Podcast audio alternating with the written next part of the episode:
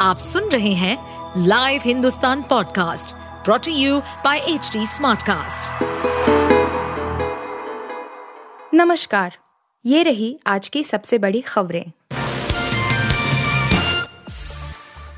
India गठबंधन की ताकत तलाशेगी राहुल गांधी की भारत न्याय यात्रा बिहार में नीतीश कुमार के रुख पर नज़र। वर्ष 2024 के आम चुनाव से पहले राहुल गांधी की भारत न्याय यात्रा क्या कांग्रेस या विपक्षी गठबंधन इंडिया को भी मजबूती दे पाएगी?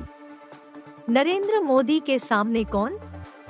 इस सवाल का जवाब राहुल की यात्रा से मिल सकता है, या फिर यह यात्रा ऐसे राज्यों में कांग्रेस के साथ विपक्ष को ज़्यादा मज़बूत करने का प्रयास है?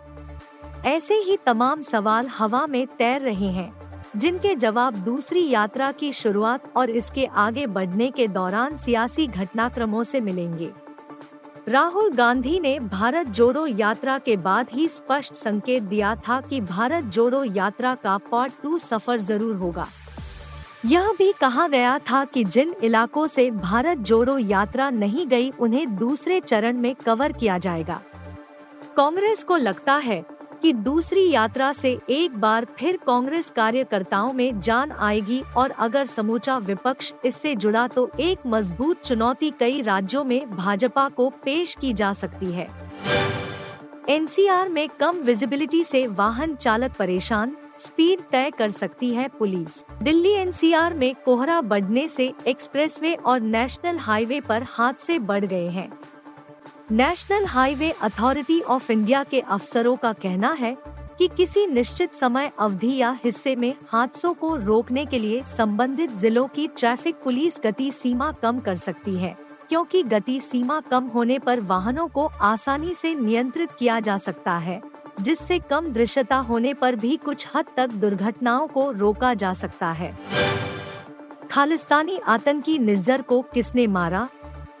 दो आरोपियों की गिरफ्तारी की तैयारी में कनाडा। खालिस्तानी आतंकवादी हरदीप निज्जर की हत्या की जाँच कर रही कनाडा की पुलिस जल्द ही दो लोगों को गिरफ़्तार कर सकती है। कनाडा के ग्लोब एंड मेल की बुधवार की रिपोर्ट के अनुसार, जांचकर्ताओं का मानना है कि दोनों ने मिलकर ब्रिटिश कोलंबिया में निज्जर की गोली मारकर हत्या कर दी थी।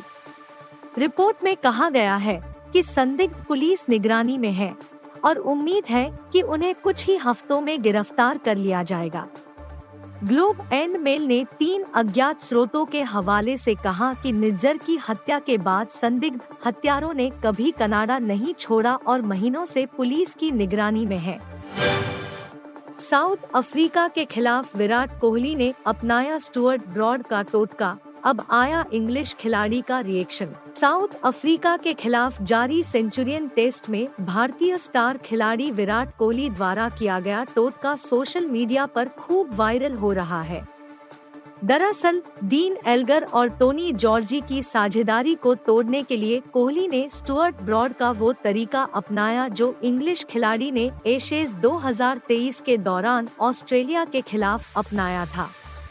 जब कोहली ने साउथ अफ्रीका के खिलाफ उनके इस टोटके का इस्तेमाल किया तो ब्रॉड खुद को इस घटना पर प्रतिक्रिया देने से नहीं रोक पाए। स्टुअर्ट ब्रॉड ने कोहली के इस टोटके पर अपने एक अकाउंट के ज़रिए प्रतिक्रिया दी है। इस घटना पर स्टुअर्ट ब्रॉड ने अपने सोशल मीडिया पर रिएक्शन दिया है।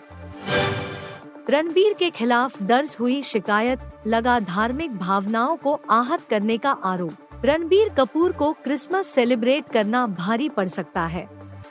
दरअसल, सोशल मीडिया पर रणबीर कपूर का एक वीडियो तेज़ी से वायरल हो रहा है। इस वीडियो में नज़र आ रहा है कि रणबीर क्रिसमस सेलिब्रेशन के दौरान पहले केक पर शराब डालते हैं, फिर आग लगाते हैं और अंत में जय माता दी बोलते हैं। बता दें शराब वाले केक को काटते वक्त रणबीर का जय माता दी बोलना लोगों को पसंद नहीं आ रहा है। खबर आ रही है कि एक एडवोकेट ने उनके खिलाफ पुलिस में शिकायत दर्ज करा दी है। आप सुन रहे थे हिंदुस्तान का डेली न्यूज़ रैप, जो एच टी स्मार्ट कास्ट की एक बीटा संस्करण का हिस्सा है। आप हमें फेसबुक ट्विटर और इंस्टाग्राम पे एट एच टी या podcast at Hindustan Times dot com आरोप ई मेल के द्वारा सुझाव दे सकते हैं। इस पॉडकास्ट पर अपडेटेड रहने के लिए हमें फॉलो करें एट एच टी हम सारे मेजर सोशल मीडिया प्लेटफॉर्म पर मौजूद हैं और ऐसे पॉडकास्ट सुनने के लिए log on to W W W dot H T Smartcast dot com